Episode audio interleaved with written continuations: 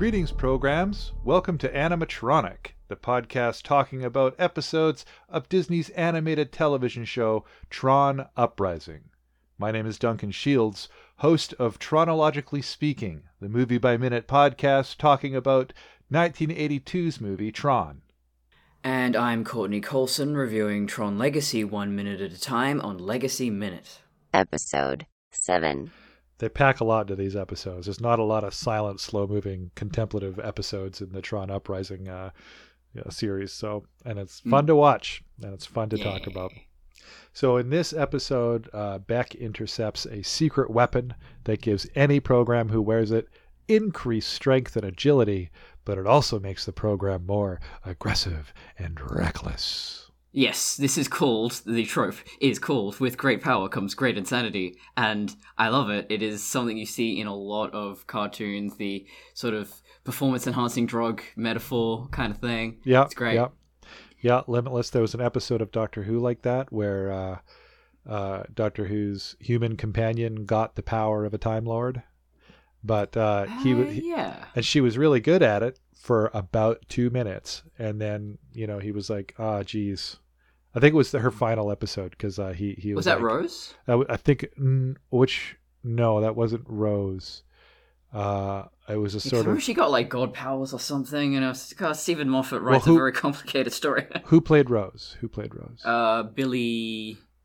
Yeah, no, not Billie Piper. No, it was the one, the one after Billie Piper. She's a more, more middle aged, uh, or, or Oh, older. Donna. Yes, Donna. Yes, not and not middle aged, but a- older than Billie Piper. Billie Piper was like twelve, Yes. so Yes, an an adult woman. yes, an adult woman. Yeah, Uh, yeah, uh, Don Donna Noble. Donna Noble. uh, that's right. and then she-. Uh, Yeah, she breaks down. She can't handle that kind of power, and then he has to erase not only the power from her mind, but also all memory of him, in order to cure her from going irreversibly insane. I'm quite fascinated by that aspect of this trope as well. That you know, there's just a certain limit. There's a threshold to what your mind or your body can handle, and that's there's, a terror to that. There is Yeah. also this fascinating. It, it just gets the imagination going because you like to think you could understand everything, but Well, no, it's like no, no. There's a limit. There's that episode of uh, Star Trek with I Hugh when uh, they Cyborg, yes. yeah, or is it Iborg? Okay, yeah, Iborg, yes, Where they send uh, yeah they send Hugh back to his collective, and one of the ideas that they were gonna send back to, uh, you know, sabotage them was an impossible Yes. shape. They were Yeah. gonna put an impossible shape into Hugh's brain that would be downloaded into the collective, and then they wouldn't be able to analyze it because it's impossible, and it would effectively destroy them. And It's funny that it was called an invasive program. It's like it's clearly a virus, but they couldn't call it that. I guess people would understand back in the eighties. Oh, maybe, yeah, maybe. Uh, and then there was, uh, but then that's sort of the same thing between like, like non-Euclidean geometry in the Cthulhu universe, right? Like, Yeah, there's a lot of the dimensional portals that that Cthulhu opens up is like math that human brains can't get. So you look at it and you go mad because you're like, I don't, those angles don't make sense, and you just, uh, yeah. Like when you look at those optical illusions, where hang on, how are these two things looping onto each other? That Yeah. shouldn't have. And if that's in that's your reality, you're in a dimension where that is just how all physics works. Yeah, I think that would uh, that would sort of hurt your brain a little bit. Yeah. Like what was it? Oh, there was another there was a really good bit where the there was that astronaut who uh did the acoustic cover of Major Tom. Oh yes, Chris something or Yeah, Hadfield, Chris Hadfield. yes, that- Oh no, I'm not wrong about that. Chris Hadfield is like the lead singer of Oh geez. This is a tangent. But he came back to Earth and he did all these videos up in the space station of like this is what milk is like in space. This is what fire is like in space. This No, it is Chris Hadfield. Oh, it is Chris Hadfield? Okay, cool. Yes, because I that sounded right to me. No, you It, confused sound, me. it sounded right, but I think oh, there's James Hatfield. He's like uh, he's in Metallica. I think that's what I'm Ah, I'm thinking of. And then um, but then he came back to Earth and he hmm. continued doing the videos, and he was hmm. like, "See, this is a this is what is called a bowl, and when I pour the mm-hmm. cereal out of the bowl, it just goes straight down into the bowl because of something we call gravity." You know. And then this milk, which normally, as I open it, would float around the room, stays inside because of the same force. And you'll see when I pour the milk, it just goes also down into the bowl with the cereal because of this force called gravity. And as he's pouring it, as he's pouring it, he's just like, remarkable. Wow. Like, he's just like, because he spent I've like, heard. Yeah, I've heard there's stories of astronauts coming down to Earth and literally, and they're, uh, you know, they'll be just talking to someone and they'll just let the glass in their hand float free, and they Sure. realize, oh, it won't float float free, it's gonna fall on the ground. Whoops. Yeah, absolutely, right? And you have to okay, so one of these walls is now permanently the floor. I see. Okay. right. Like you got to sort of reorient. And Okay, uh, we, we have to assign floors now. You know, okay. Uh I don't like your building binary system. exactly.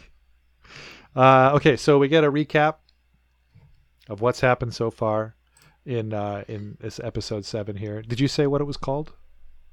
it is the price of power. the price of power. And so we get this little recap, and then we come up on this super cool air barge dirigible kind of a thing. It's but it's like this big rectangular balloon, and it's got a, a, a rudder puffing out these little tiny circular thrust exhaust patterns, like every hundred every hundred meters or so. It's like this slow motion Jetsons car. this little like Freaking love this sort of. I think they call it a dirigible. It's Yeah. the coolest thing. and it's out in the mid- it's in the middle of nowhere high up in the sky it's just a it's wonderful it's just as soon as you open you're like ah i'm all in already i love this There's something kind of eerie about it. I think that's why it's just mm, I'm vibing with it. It's Yeah. good. and it is stacked high with you guessed it shipyard cargo containers we see Hell an- yeah, shipping crates. another another uh, another fantastic set involving shipyard cargo crates uh, and they look super real world Tron Legacy is all about that, I guess. yeah, true. Yeah, they show up a lot, but they're like pretty much no change from real world. Yeah. Um, so there's like that is not, there's not that much you can do with them, you know. I guess they look kind of CG anyway, but these actually have like shipping labels on them or something, so they really look like they're just straight out of a a, a ship somewhere. But Yeah. but yeah, you're right. Like Sam Flynn lives in one. They're all over the grid. I wonder if that's just coincidence because they're good MacGuffins and they make for good fights and shakes sequences. They're just giant rectangles, right? So They do show up a little bit in science fiction, especially cyberpunk. So I wonder if it's just it's all lending itself to those visual aesthetics. yeah, they're really uh, brutal. You know, like like brutal architecture. They're like just this giant monolithic rectangle, and I can see how they're they're appealing. You know, Mm. Uh, so we get introdu- introduced to Shaw, who is this kind of yeah. We get this super this huge zoom in, and we see four guards that are guarding like a giant bank safe kind of a looking thing in the middle of this nest of cargo containers. And then we go closer still, and we see a, a viewport slot slide open in the bank safe, and we see a face peek out. And then some guy with slicked back hair giving expository dialogue. This is uh, this is Shaw again, like you said, Shaw.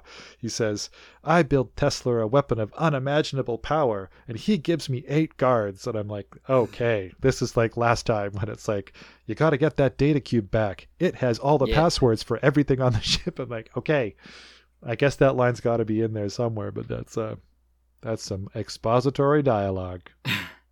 I love this guy's design. Just he's all hunched over. He's got these really bold lines, even more so than usual. Yeah, And it kind of reminds me. Um, there's an anime production company called Science Saru that do things like Devilman Crybaby and stuff like that. And Okay. especially on some shots later on when he's fighting Beck, that yeah, they just really go nuts with these facial animation. It reminds me of the stuff they do. it's fantastic. And this is well, yeah, like Paige's friends in the last episode were no exception, right? Like they were Mm. these really well designed, fantastic characters, and then like Ada, the same thing. Ada was a really, really well designed character. Like I love that they're putting all this effort into the tertiary, uh, into these It's other. really good. I mean, you do have the the guards who are very you know faceless, interchangeable, all that. Yeah. But otherwise, well, except for that one guy who isn't technically real, but the one who we like to imagine keeps a diary of Yes, every tip of his job.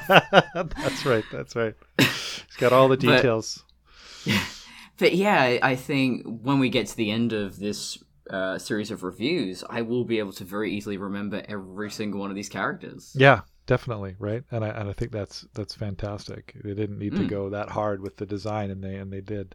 But we see that this dude is is holding a data cube, like the one Beck and Paige were fighting over on that island. Which looks like a one. Rubik's Cube, which Yeah, Okay, his name is Shaw, and also they use Rubik's cube kind of devices in Prometheus. And having be- become the ex- the foremost expert on Prometheus, I feel like I just have to let everyone know that there's some there's some Prometheus connections here somehow. Oh yeah, was there a character named Shaw in Prometheus?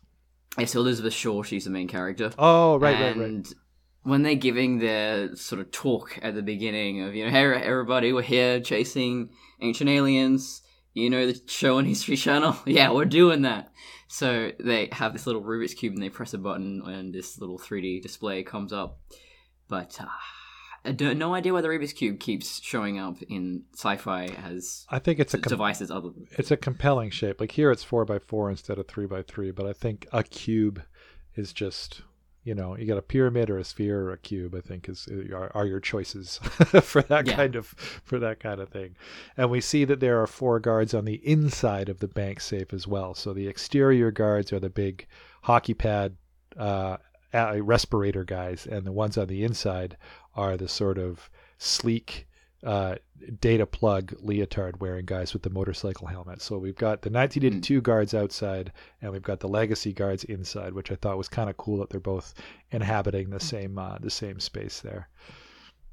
So, but the interior of this cell looks kind of like the Hulk prison cell in the in the Avengers movie. There, it's a big Oh, oval yeah. kind of shape. That's a set that's so memorable. You know, there's not much to it, but you will remember that set forever. yeah, you say it and you're like, oh yeah, I remember that. Yeah, Mm. yeah, really bold. And then uh, the lights go out, and it's a good thing he's got eight guards, um, Hmm. because Beck is struggles for like half the episode here to take these guards out. It's it's what a what an epic battle. Just kidding. It takes two seconds. Yeah. Uh, Beck does a couple of flips, takes out all the guards, cuts open the door, quips a bit more, takes out the guards inside, and then uh, Shaw slips out the door. Like I know, like Beck is really powerful, and he's like half ninja or whatever, and he has half of Tron's disc on his back or whatever, but half Tron, half Ninja. half Tron, half ninja, all Beck. But these Yeah. guards, these guards in the thick armor just go down with a snap of the fingers, and I, I think Beck's a little overpowered sometimes. I mean, that's the genre. Whatever. This the story's got to happen. Spider Manning. Yeah, for sure, for sure. But you know, Shaw isn't just a prisoner. Um, or no, sorry, Shaw isn't a prisoner. He's just valuable cargo. Mm. That's what it sort of seems like. Because when you see the the guards and the safe, you're like, oh, this guy's a prisoner. This guy's he's he's he's going to be he's like uh, I I thought immediately that he was treasonous or something like that, but turns out he's just valuable cargo that's being ferried on this uh, on this super cool dirigible, the super slow dirigible. I wonder why they uh, Yes. just put him on something so slow if he's so valuable. But he's got this Yeah. cool. He's got this really cool. Maybe they're mo- harder to detect or something. Don't know. Maybe they fly high, and they fly dark. I think maybe It's sort yeah. of like the lower the tech, the more secure it is. You're onto it. Absolutely. That's got to be it. And he's got this really cool minimalist outfit, which has a lot of red, but it also has a few yellow highlights, which I Mm. think was originally the color of hacker search programs in 1982's Tron. So even though this guy is mostly red and is, you know, military or believes in Clu, is anti-user or whatever, his talents would seem to be sort of high-tech stuff, infiltration and repurposing. So, you know, he's all hunched over and whiny, so he's presenting as one of those highly intelligent characters that like hate direct battle but could build an incredible poison or weapon out of like, you know, a couple of nickels and a couple of coat hangers or something like that. Like he, yes. he's coming across as one of those really, really, really hyper intelligent, uh, but sort of He's a Riddler type. yeah. There you go. Yeah, very much so. Very much so. But I like. I the- almost the said dash of the Mr. Freeze. I'm like, well, no, because he, he does have the freeze gun, but he also is like a giant and hella jacked. So Yeah, and Freeze is like sometimes I've seen him as really skinny, you know, but he's always mm. been cold and stoic and definitely he's almost like to me he's more like Doctor Doom. I think there's a Doctor Freeze, Doctor Doom. or Oh yeah, and they've both been voiced by Maurice LaMarche, so Oh. maybe there's a connection there. Well, there you go. So I'm a walking IMDb for voice actors. fantastic. I wanted to be an animator as a kid, and then I realized, oh no, I just like character design, and then that turned into fashion design, and now it's costume design. So here we are. Wonderful. I wanted to be a comic book artist, and I ended up becoming an animator. So Yeah, it seems like those sorts. If you're in those sorts of fields, you're you're gonna you're probably gonna remain somewhere within the vicinity. You know, six degrees of separation. yeah, yeah, for sure, for sure. I actually find not too much of a tangent here, but watching designers who are more like concept designers or they work in animation, they do comics, whatever it is, seeing them make fashion, make costumes, that's really interesting to me because they come from a totally different outsider perspective. You know, I'm looking at runways, I'm looking at what the fashion community is already doing. But then, yeah, say there's a Moebius type who comes in out of nowhere with like, you know, the the quilting and the knee pads. It's like, oh my god, it's genius! Yeah, Came out of nowhere. yeah, for sure. And they've got no background in fashion. They just decided, yeah, aesthetically, this looks good. Yeah, so they've got like a child's eyes for it. They they unknowingly hmm. bring a breath of fresh air and all new stuff. You know, it's cool. I've ruined myself now because it's like if I stop looking at the latest fashion trends, then basically I'm just going to be trapped in another time period, and that's actually not going to work in my No, favor. no. Can't undo it. So, uh, Although maybe just exposing myself to enough science fiction will help me, you know, have that edge. well, it couldn't hurt. You know, Yes. I'll, I'll say that much. Uh, Hmm. So Beck intercepts Shaw easily, urging him to be the peaceful scientist he should be, but Shaw is not into it. so he he busts open this Rubik's cube package and takes out a disc that has a bunch of uh, a really a really skinny disc, a really uh, translucent disc, but it has all this cool circuitry all over it. But it looks kind of homemade, you know. It looks like it could be a fluffy disc. oh my gosh! Uh, but then he, he adds that he adds it that it does uh, look really flimsy. it looks flimsy, but it's still it's still rigid. And then he he adds that to his own disc, uh, grows a helmet, and he seems to have this huge infuse, infusion of power. He does this, you know, big old arched back, shuddering as he's uh, something's going through his veins that's new. Uh, so Beck discs the floor and opens a crevice that races toward Shaw, but then Shaw, you know, just runs on the wall. Yeah, as you do. what as you do over to Beck and then kicks Beck through a wall uh, and then into a cargo container and then straight up pushes Which again, it breaks in a pixelated kind of way. Doesn't Yeah. you know impact inward like actual metal would. yeah and then he I'm it- it- surprised the circuitry doesn't change color. His eyes change color. Uh, Shaw's eyes change color, but you're right yeah i'm surprised about that too but i guess they need that for the rest of the episode if you if he did Yeah. literally change color then that would be a betrayer but i like that the cracks in the um in the shipping container really thick walls but the cracks in the shipping container after he gets knocked through it and into it uh, they remind me of the cracks in the wall when the light bike crashes into the side of the arena uh, the the crack that they escape through has that Oh, same yeah. sort of like just a really smooth cross section of uh, of whatever that matter is. It's just a poly, simple polygon faces in the crack. It's not you know complicated wreckage. It's almost like somebody just drew uh, like a you know just a shape and extruded it, and that's the that's the that's what the shape of the hole is. But then this, uh, and then Shaw just pushes the shipping container off the ship. So we've seen him within within ten seconds. We've seen him run on the wall. which is But- also, by the way, underneath other shipping containers. He's just Yeah. pushing it out from yeah Yeah. the middle. So he punch he punches uh, he punches Beck through a wall, runs on the wall himself, and then pushes two shipping containers or more just off the side of the ship. So we get an idea of like this is intense. Like whatever whatever he just added to his back really give him plus twenty to everything. Really. And this is it's this sequence that he does. They do some really interesting things with Shaw's facial animation, and I try. I've been looking at it, trying to figure out what they've changed. It's like they almost make it flatter, which makes it stick out more. You know, everything else is all three dimensional and, and shaded and stuff, but for some reason, they're going much more comic style or even anime with with the line art on him. Yeah, On well, some angles it looks normal, and then other times it's just going over the top. they play a lot with the depth of field, or uh, sorry, the uh, the aperture or whatever here as well, where they get kind of Mm. fisheye, and because like remember when Beck was losing his mind in uh, in the memory episode, it would like just totally zoom in on his face and go completely fisheye, and his eyes were like pointing in different directions as he would have another amnesia attack, you know, like and that was Oh. uh, Uh, yeah. Speaking of that, I've just recently discovered the lens correction option in Photoshop, and that's just blown my mind because you don't realize how much lens plays into how distorted Oh, yeah. things can look. You know, so many people they don't like their selfies because they're not either. Well, it's either the camera itself, you know, camera phones because of just the distance you'll be holding it from your face never look right.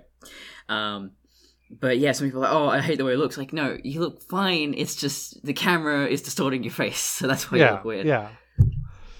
So Uh, a little bit t- tip though, if you hold the phone on its side, you actually get a better perspective, so it's not as warped. Don't know why that happens, but Huh. it's true. Cool. So Beck hops out of the container just before it hits the water. So, just in case you were wondering, he doesn't die in the opening credits of this episode. He does survive. Would have loved it if that happened in every single episode. that would be pretty though. cool. An Aeon Flux reverse where he dies in the beginning of every episode. That would be- Yeah. But he, uh, the container hits the water. He jumps out and fires up his flyer, which he kamikazes into a wall near Shaw. And then they fight, and he flips Shaw over the edge, and it ends up with uh, Shaw dangling by his disc over the engines of the barge.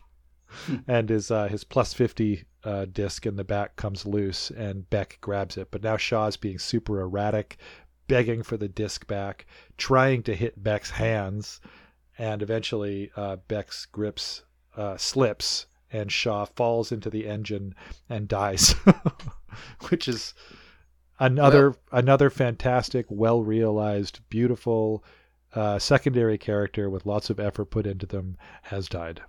That seems to Yeah. be almost every episode now. We had for for three episodes in a row now. We've had Lux and Cobol. Uh, two episodes ago, in the last episode, we had Paige's friends, and in this episode, we've got Shaw. it just seems Yeah. like they're all. Uh, it seems like we got to have like a just don't like the people that you meet in this world in this world because they're they're gonna die in about in five minutes after you meet them. Probably. But I think that does help to make you feel something for them because if they really were just the same cookie cutter model, it would just be like, eh, Oh, yeah. guy, whatever. Oh yeah, totally. I completely agree. Yeah. That's fascinating how much appearance plays into how we empathize with something. Well, it's also it's how we empathize with something. It's why it's you know for a long time in movies it was okay to kill Germans by the ton because they were just the bad guys, you know, from World Yeah. War II. But that's you know different now, and you can't really do that. But there always has to be like either a, a, a, a like a demonized uh, country that we're Mm. okay with killing in an action movie, like in uh, what was the True Lies, right? It was all like for a long time it was just the terrorists in quotation Yeah. marks. Um, Well, it was the Germans, then it was the Russians, then it was yeah, somewhere in the Middle East. yeah, And yeah, it.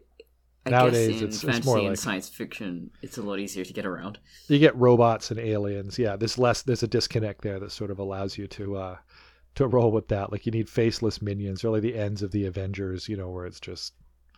You know, th- these aren't these Well- aren't other living, you know, complicated beings. They're just an Yeah, ar- an army of ants, right? Yeah, because comic books definitely had a history where they, you know, the villains were humans, and it was actually they did get involved in real or realistic human conflicts. Um, even in a uh, fun little factoid about Transformers G1, uh, they had an episode where they, well, actually, the Middle East, like just generally, that they were like made up Middle Eastern countries. I think sometimes they did get specific, and in one of those instances, it was a very racist depiction. And uh, Casey Kasem actually quit. He was one of the voice actors, and he went, "Okay, no, I'm not okay with this. So, um, Oh. bye." Good for Casey Yeah. Kasem. That guy seemed like a class act. Yeah. Uh, let's see. So what do we got? We got back at the garage here. We got Hopper and Bartik are giving Zed and Mara a rough time. Uh, they've been assigned to the garage by Paige to make sure that Tesler's new super tank weapon gets finished on time, but they're being huge jerks about it. Mara's ready to throw down when uh, Able comes in to defuse the situation, but Zed is not too happy about Mara coming to his rescue again. Oh, Zed, poor Zed. yeah, because they they're they're they're picking on Zed, and Mara's like, "You guys leave him alone." Zed is humiliated by that little uh, little bit. Yeah, that's the thing. Is like when when a guy's getting picked on and then a girl defends him. It's just, I mean, she means well, but it's not helping.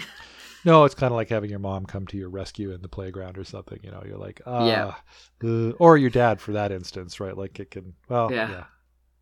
It is Uh, what well, my is. parents definitely did. Oh god, I get flashbacks. So embarrassed. Ah, okay, well, we'll we'll move on. We'll move on. Tesler. Uh, childhood trauma. Here it comes. Tesler uh, gets the Tesler gets the news that the scientist. Oh no! That uh, that the renegade escaped with the weapon and derezzed Shaw, the scientist.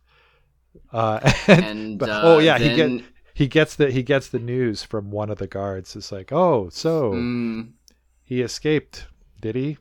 With the disc, and Shaw is dead.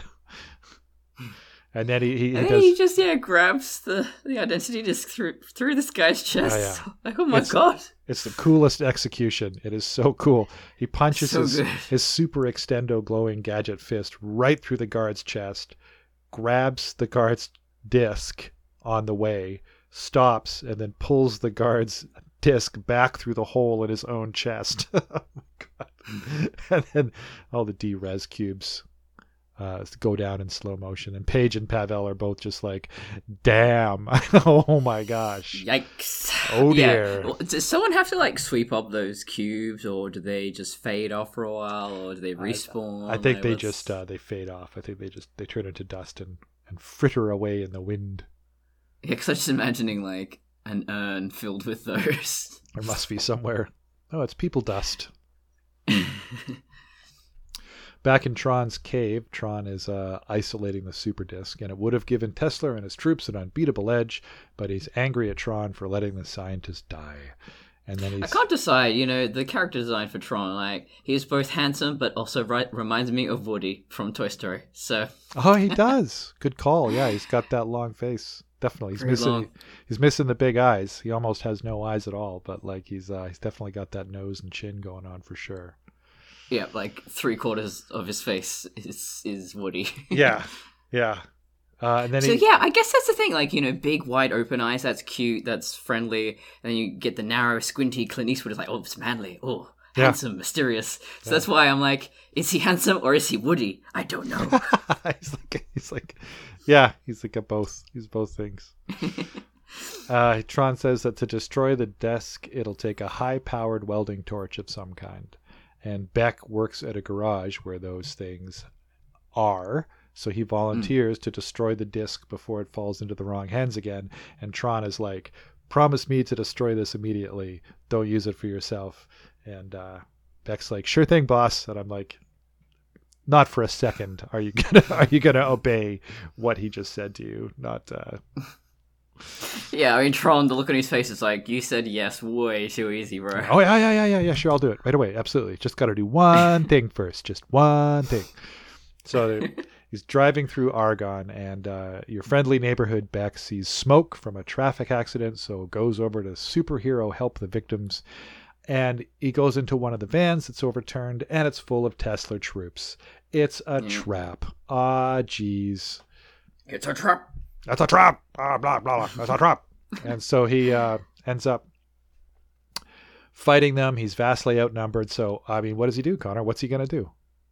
He's uh, uh, there's too many. There's too many. Too many guys to Yeah. fight here. I. And, Go, gotta use the superpower uh, disc. Uh, that's what he did. Yeah, that's what he's gonna do. So he puts on the superhero disc, the the power disc, the plus fifty Hulk disc, and he goes full on Neo, the Flash. What nothing can touch him. Uh, and then uh, Paige opens fires on him in a in an attack chopper, chasing him into a tunnel. And Beck Beck evades her like a ninja, and she ends up clipping a wall and dumping the chopper, and somehow Hmm. not dying. But uh, Beck smiles in triumph as he as he goes away from the carnage and the scene of battle. But Connor, Connor, his eyes are glowing red.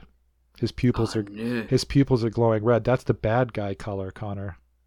That's it, it- that's all it will ever be. It can never represent anything I can never anything. else. It's pure bloodlust. He's just got, or whatever that is. It's got red lantern energy coursing through his veins now. So it's just it's one of the so I think in China and India and a few other countries, red is a color of good luck. Yeah, really good luck. Super lucky. Yeah. So I wonder how they respond to that. You know, is it well? I guess if you're exposed to Western media, you now have to carry two different concepts in in your mind simultaneously. Of well, locally, that's what this color means, but internationally, not so much. Well, I think it's the same way for like anime enthusiasts, where like a big a big bubble of water coming out of the nose means you're sleeping, you know, or Yes. like or blood. sh- True, actually, I've picked up on these things without thinking about it. you know, like blood shooting out of your nose just means you're embarrassed, right? Like stuff like that that's become a trope that over there, but to somebody who's never seen an anime before it would be like, what the hell is happening? You know, The like, most confusing one is where someone gets hit on the head, and you know, like uh, in Western cartoons, you probably get one lump, but they exaggerate. Like there's a tower of lumps, and you just go, "What? Ew! What is? what is that? Take it away!" yeah. Yeah, so I think they do. I think they just have to say, "Oh, this is a western movie where red is bad." You know, it'd be Mm. cool to get it'll be cool to get somebody like a movie fans uh uh, you know, a movie enthusiast opinion from over there that like, do you just have to just recognize that Western movies, uh, red is often seen as a bad color. You just have to kind of know that, you know, Yeah, because I mean, if you saw you know Beck's eyes glowing red, you might be like, "Oh, sweet, he must have super luck powers," you know. but you, you the, the the tinge of evil wouldn't come across if you weren't aware of the fact that red is supposed to be bad. Uh, black and white's another one where black, obviously over here, that's a funerary color. It's a symbol of death, all that sort of stuff. Uh, in Japan, it's the opposite, and yet if you look at anime, it's a little bit of both now. They just they use both, and I think we kind of do too. Just you know, angels wearing white and True. all that. It's all the, that symbolism just ends up in a melting pot. Yeah, that's good. I like it. I want it to be in a Mm. melting pot. It's more more variety. It's it's better. I like it. Yeah. So uh, we cut back to the garage, and Bartik and Hopper are strong arming Zed again about the tank. And then uh, this is a good scene because Beck comes over to protect Zed, but Beck's a huge jerk. Beck is a huge jerk. His pupils are still red. He messes them up, and uh, Mara is like, "Beck, stop!" And Zed isn't grateful either. He's like, "You made me look like a coward in front of Mara." And Beck goes full jerk face and he's like, Yeah, well, I didn't make you look like a coward. You are a coward and you should stop being such a loser. you know, like he just goes full on uh, douche on this guy. And I love his body language here. Like he's he's kind of more hunched up in a in a predatory way. It's great. yeah, and I want to like earlier, I think in a couple episodes, I've said that I wasn't too hot on Elijah Wood being voice cast as the voice because he's so Mm. He just comes across as angelic and innocent even in the middle of a battle scene. But in this scene here he's such uh, he's doing such a good job of being cutting and mean and sarcastic and just Yeah, it's fun remorseless. seeing him outside of his usual, uh, I don't know, style. yeah he's so cruel to zed here and you're just like oh my gosh i don't know but we can see that the disc is still on his back. So we're getting a little moment here that like ah, it doesn't just give you power. Um, you know, absolute power corrupts absolutely or whatever. He's he's got a lot of power, but he's also a huge a huge jerk. So and so we uh, the super tank is ready and it's and it's uh, it's good to be shipped to Tesler's base. We see Able talking to like a, a, a different program, another really well re- realized tertiary character, which is nice to see. And this one's uh, Asian, which is uh, nice. I like the sort of varied representation we're getting in the show. We've seen a lot of programs from around the world with different facial features and skin colors, which is pretty cool. Yeah. Well, it's been a few episodes. I feel like since we saw some It has been. It has been. They've been like focusing on uh, different, uh, different, you know, cast members. So we've only been getting just them, right? Yeah. We've been backstories on a few people. So the world at large has kind of been away for the last. Because yeah, we had the stranded on an island together, and then we had, uh, uh, yeah. So yeah, we've kind You of. You know, one thing I was thinking is we've never really seen any instance of if there's really any cultural difference between the genders. Not really. That would be interesting to explore. Like they're attracted to each other, but there's not really Hmm.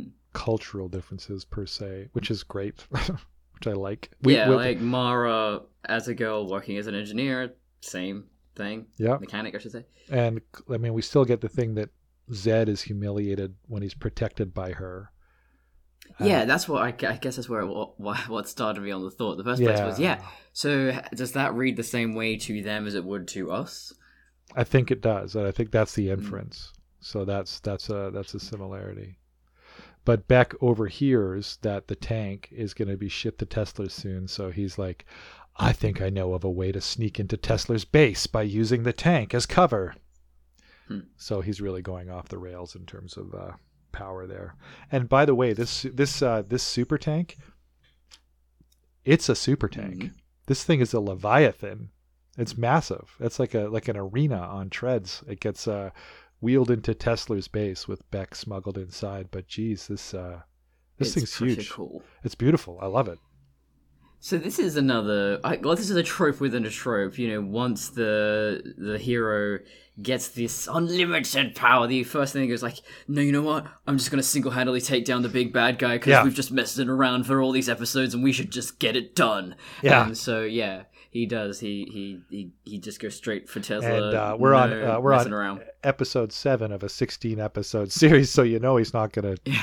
get the job done. So, but I, I did like that it happened so quick. He's like, "Doop to do. I'm gonna try on the disc. I'm gonna go Tesler. I'm gonna go kill Tesler all by myself." You're like, "Wow, this thing does not mess around. This disc really does. it really gets you all jazzed, hopped up on goofballs in no time at all." So, so he uh, Beck sneaks out of the tank and just shows up on a catwalk behind Tesler and is like, "You and me, buddy, let's go." I'm like, "Wow, all right, You- okay, Right, yeah, it's like just right now." going in for the kill. But I no preamble. And Tesler's like uh, really rolls with it because Beck's talking some some super big deal smack talk to Tesler, saying you're a coward, you're a coward, and you you hide behind your minions and lackeys. And Tesler fires up his glow fist and says, "At least I'm not wearing the mask of a dead program." You know, like, oh well, fair point. You know, like he just sort of he just comes right back with like, "I'm hiding, you're hiding." Game Love on, right? And I was like, cool. So it was a big fight. And uh, oh, there's a really cool bit here where Tesler slips into some sort of uh, super gun outfit rig for. Oh yeah, what what is that? It's like an, a personal aircraft anti-aircraft gun that he just kind of like is hanging out over in a corner of a room, and he slips into it for a second to shoot it back, and then Beck destroys it, and then that's it. That's the last we see of it. But I'm like, what the heck was that? That's that was pretty wild. A little. I was just thinking about how so he's basically under the influence of a, a kind of drug, Yeah. and I've been in situations like that. You know, after a surgery or uh, even just like cold medication. There's a reason why they just like don't operate heavy machinery because you think you're in control of yourself. You Yeah. think you're fine. Yeah. And then the next day, you just go, "What the hell?" I've I've done I've had nights where I was like, I'm in the zone writing, but I'm actually, you know, I have a fever. I'm losing my goddamn mind. And then you read it the next day, you're like, "What? What is this? I don't even understand." yeah it." Like reading your But reading your uh the, the cool idea you had in a dream or something and you wake up and you Yep. feverishly scribble it down because it's the best thing ever and then you like read it by the light of day at lunchtime and you're like what you know There is a cold medication that is for children, by the way, and I used my mom used to give this to me. It would make the walls melt. oh my I had a weird reaction to it. wow Yeah, i But yeah, it's crazy how you just you feel like you're normal, and Yeah. then on hindsight, no, you there was a really good uh, anti-drinking psa in scotland that i remember where uh there's a um uh, it's it's like two in the morning on a Saturday. Everybody's hammered. They're out having a good time. The bars are closed. They're going home, and uh, a, a woman's scarf blows up onto some uh, scaffolding, and this uh, this guy's like, "Oh my God, she's pretty, and I'm gonna come to the rescue." And all this super superhero music starts playing, dun da da da da da da, and he like runs over to the scaffolding and he runs up the scaffolding to get her, uh, you know, to get her scarf. Gets her scarf, slips off the scaffolding, and then falls to his death. You know, Oh, s- splits his head open and breaks his back on the pavement, and the superhero music stops. You know, and then it's just the sound of sirens, and like it all cuts back to like diegetic sound, and you're like, oh yeah. And I thought it was a really good representation of like the unearned mistaken confidence that you can get Yes. under the influence of some things where you think you're in a movie but oops guess what the stakes are real you're not you know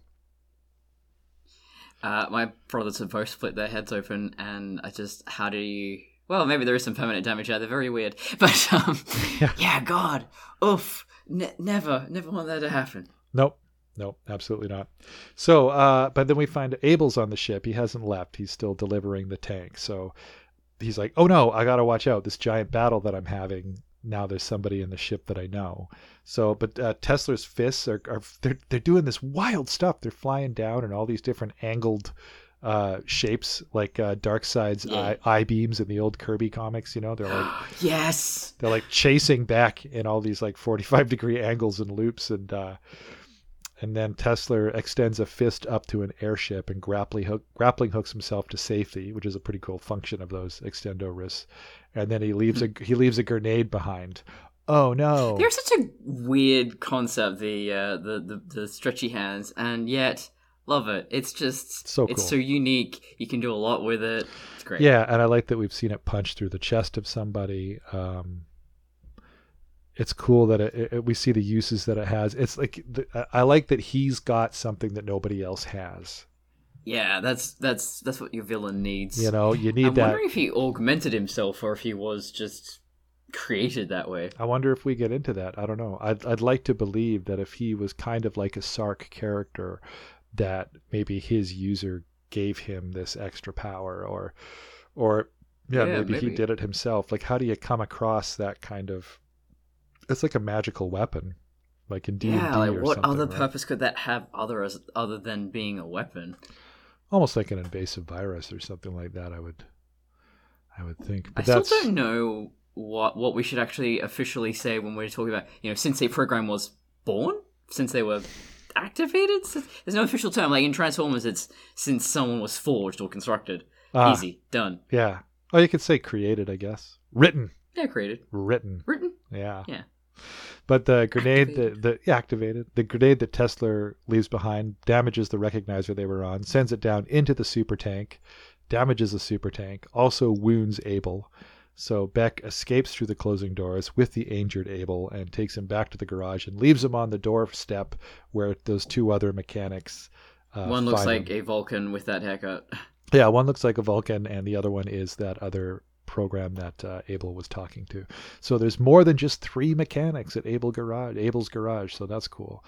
These two uh, well designed. Yeah, yeah. We got a Vulcan bolt cut, but then Able's got a lot of these really cool pixelated wounds, and uh, he the wounds in this universe very cool. which they Much could more interesting than than else. and they could have used more of that in 1982. Like there's a, there's the bit where Ram dies, and it's he dies almost like uh, uh, Princess Leia's mother does in uh, in in in the in the first in the in the second the the sixth Star Oh, Wars Padme. movie. When Padme dies, she just kind of dies of a broken heart. She just kind of like ah, just dies, and uh, and it's kind of, Ram kind of does that too. Like ostensibly he's damaged, but you don't see it. Right, he, he he just lies down on the floor of the of the recognizer and just kind of fades away. And it would have been cool if he was missing an arm or if he had some of the pixelated damage like uh, like Able has here. That would have been really really sweet. It would have benefited. But they didn't they didn't have the time or the money, I guess. I'm sure they talked it over. Yeah, I'm wondering if that was just too complicated to do back then. Well, I mean, you know, Sark takes a headshot and a bunch of brains come out. You know, like so, they they, they had the they Mm. had the I, they had the possibility to do it, but uh, yeah, I'm sure they had to pick the they I, they definitely had to pick their battles with that movie when it came to effects. They had to spend their money and their time where it was best served, and uh, yeah. So back at uh, so we see that well, Pes- Tesler's feeling back. Oh, sorry. Did you uh, see the corridor digital where they tried to recreate a scene from the original Tron Yeah. in a day? I sure did. In a one day, they just made it look pretty much exactly the same. Well, it was pretty good. Yeah, there was a few tells, but the ones that the, the, the scenes that worked were really impressive. Yes, I did notice the speed of their The their grid. bikes weren't Yeah, the the same. The, well, the grid underneath was not moving the speed it's supposed Like to. But not even remotely. But other than that, yeah, it was really really quite good. I would love to see Hmm. them take a a better crack at it with software that they know inside and out. That would be uh, Yeah. that would be cooler because it was a flex, right? That they were gonna l- Yeah. learn software while they were doing it. And I'm like, okay, I get it. You guys are great, but I would have liked to have seen. Yeah, you kind of have to up the challenge because, like, of course, any student could probably make the original Tron movie Uh, now maybe. quite easily. I think it's I think it's more of a challenge than they're letting on. But um, if they want to Hmm. actually, Well, if you're like- doing like a pure digital see like there's no human characters involved. I think once the human characters get involved, that's where it gets kind of challenging. yeah, ironically, the CG parts are super easy now compared to the human parts would be way harder. They were difficult back then, and to recreate it perfectly would be difficult right now. I'm glad that they they uh, they talked about that in the show. They were they, they they really took their hats off to the effort involved in the 1982 movie instead of like smugly looking down on it. I was like I was really happy about Yeah. that. Yeah.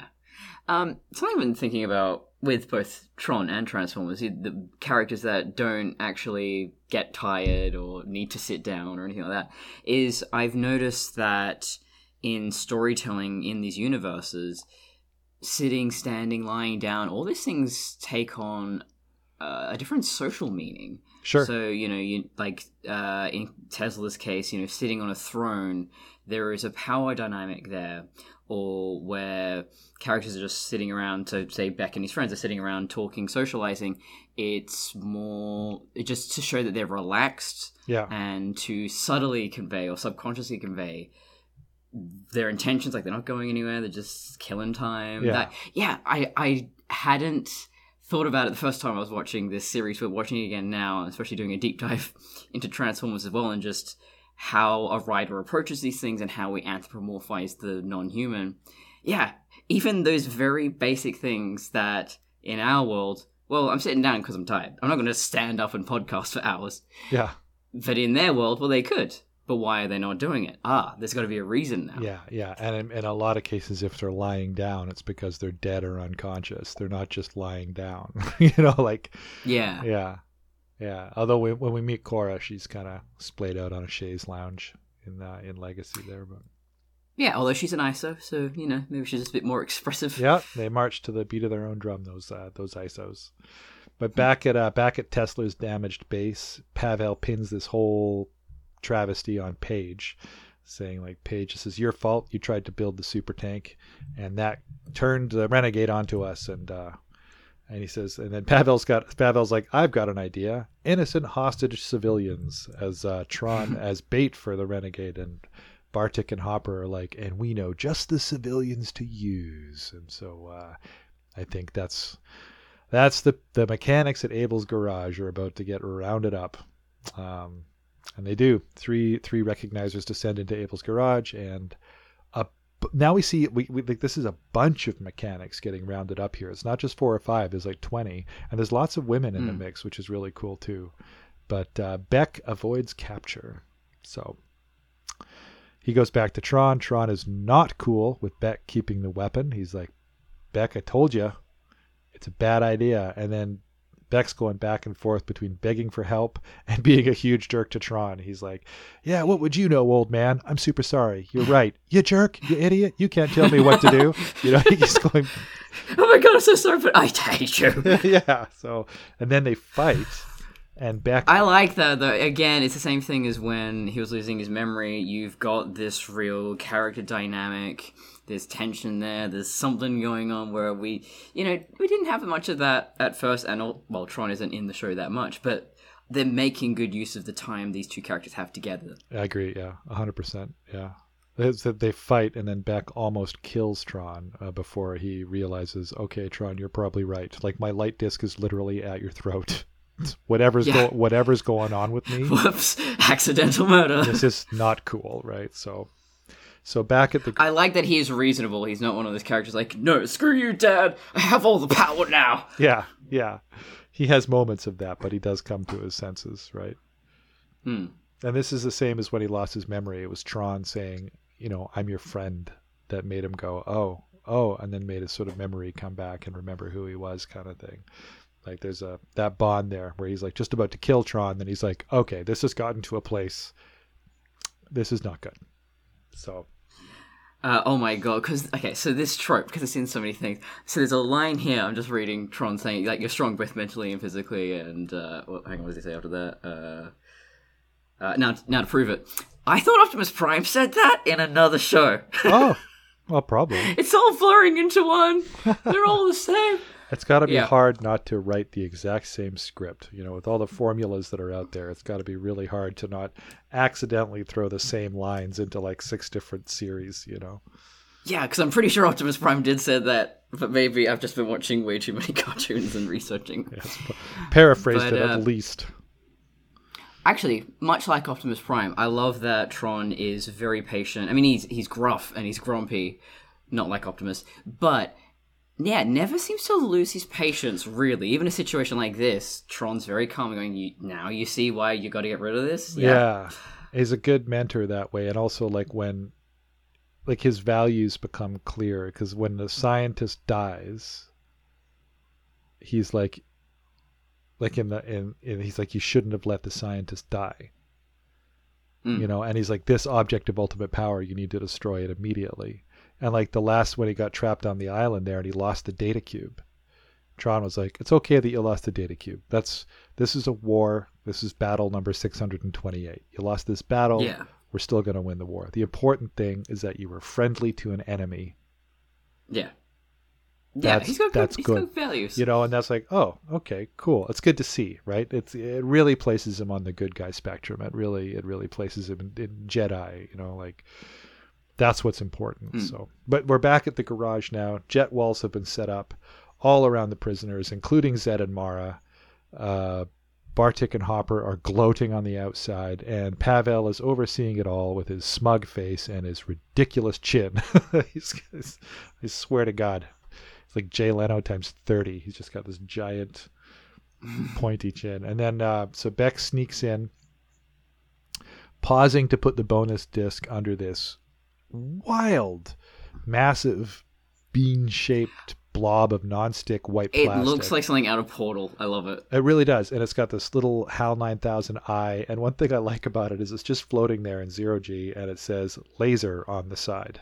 it just says laser. I'm like, oh, okay, well that's cool. I guess we know what that is.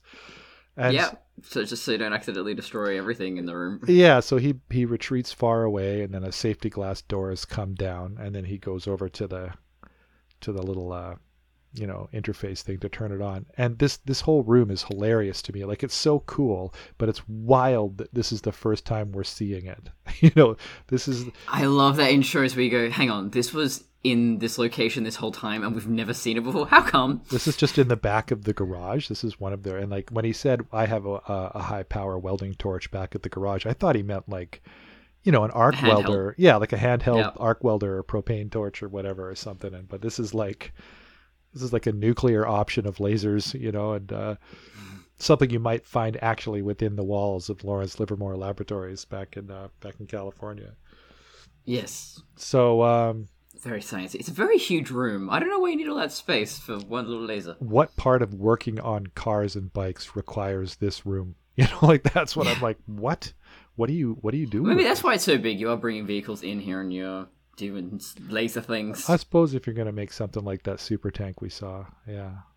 So he f- he fires up the laser and uh, blinds the whole room with a bright flash of light and destroys the disc, which is awesome.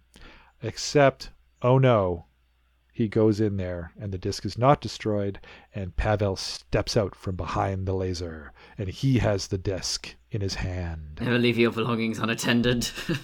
But I'm or like, valuables unattended. yes. I'm just kind of like, how is Pavel not dead? Because he was in the room. Yeah, I would love it.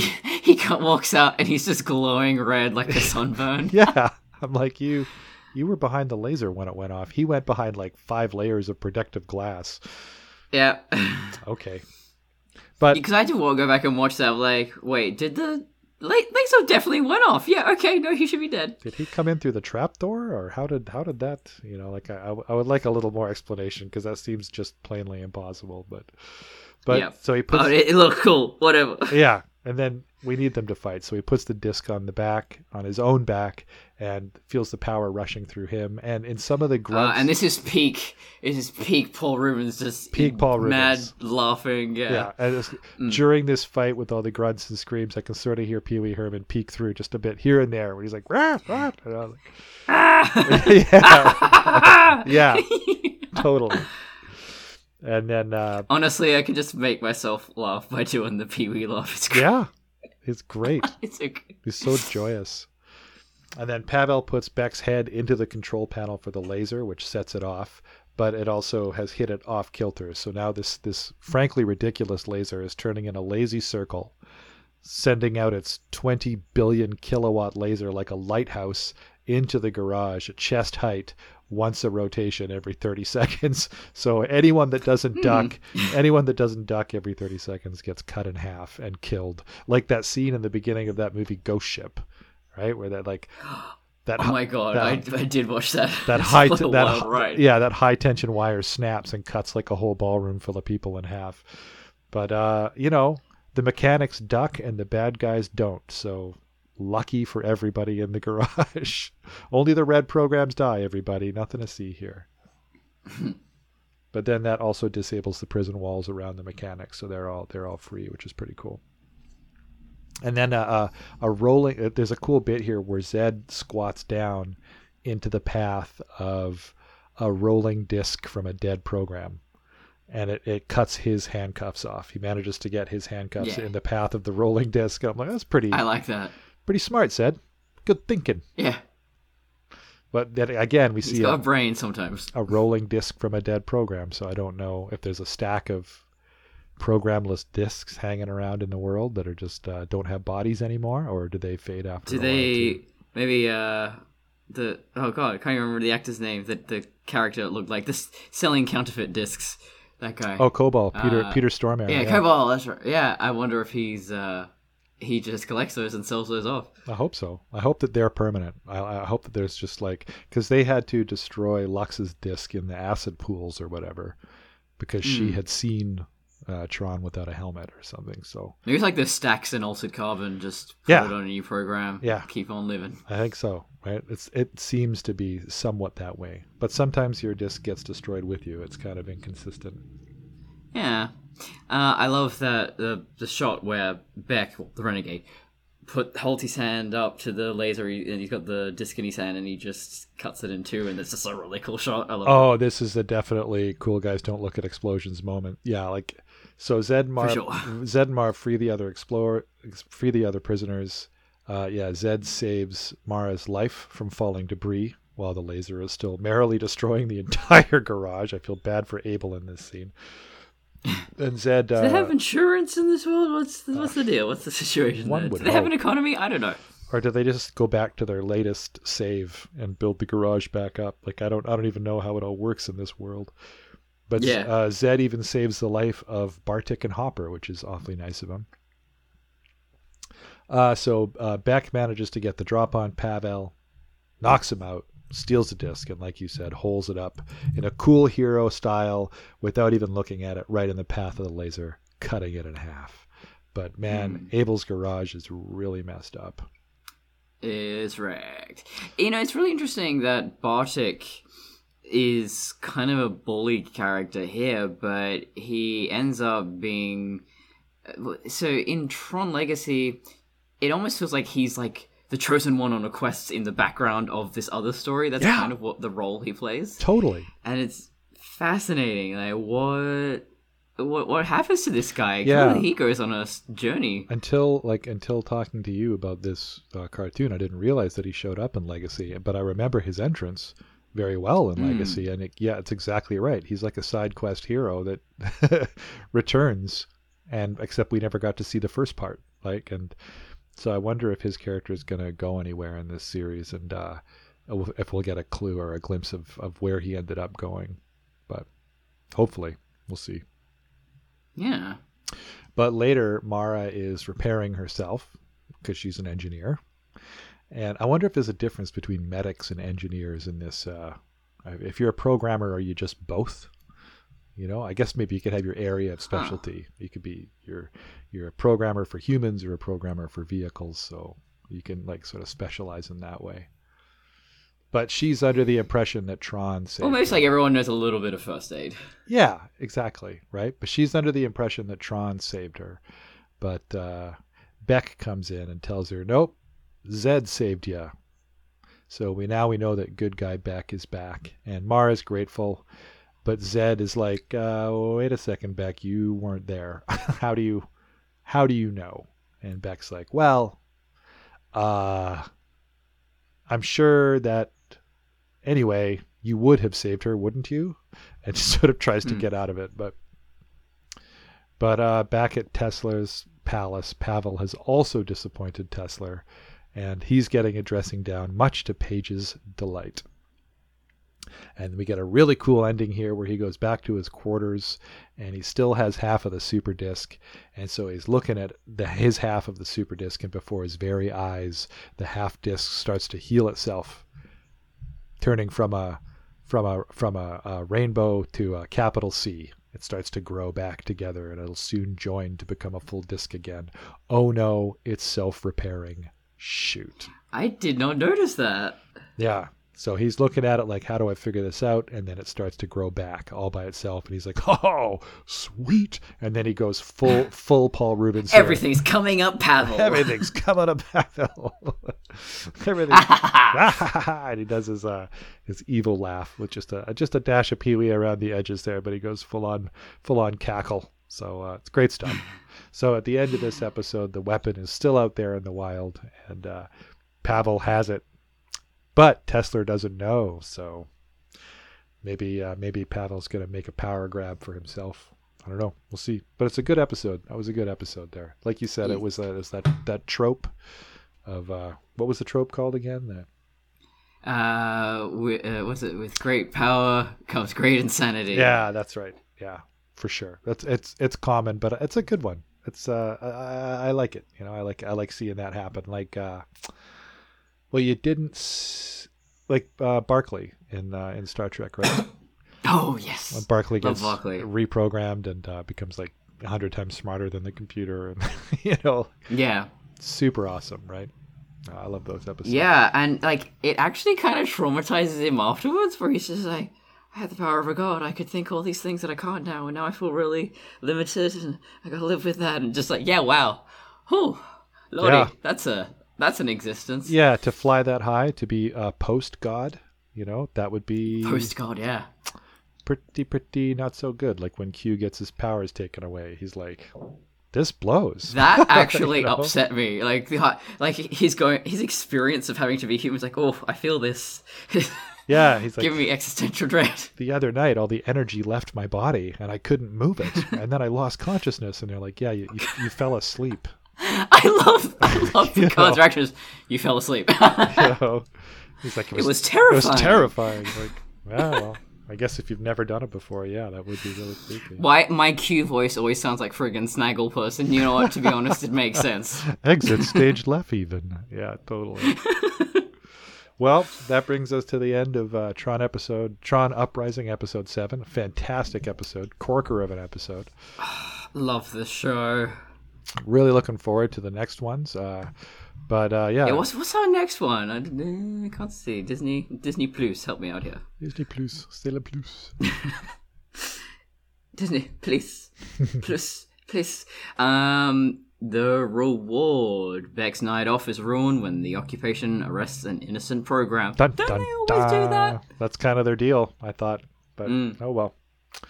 Well, uh, Oh, oh, oh, and after that is the episode where you have Clu, Big Bad Clu showing up. Oh, I love those ones. I'm Mm. looking forward to it. Um, it's Fred Tatasciore doing uh, the voice of Clu, and it's freaking spot on. It's Oh. crazy. I thought they got Jeff And- Bridges to do it. I know, right? So Fred Tatasciore, he's best known. Uh, he just does a lot of Hulk. Every Hulk you've probably heard in a cartoon. Uh, if that wasn't Mike Ruffalo, yeah, that's probably Fred Tatasciore. Wow, he nailed it. Yeah. Great. Thank you for joining us for this episode of Animatronic. I've been Duncan Shields, And I have been Courtney Colson. and tune in next time for another episode of Animatronic. End, End of of line. line.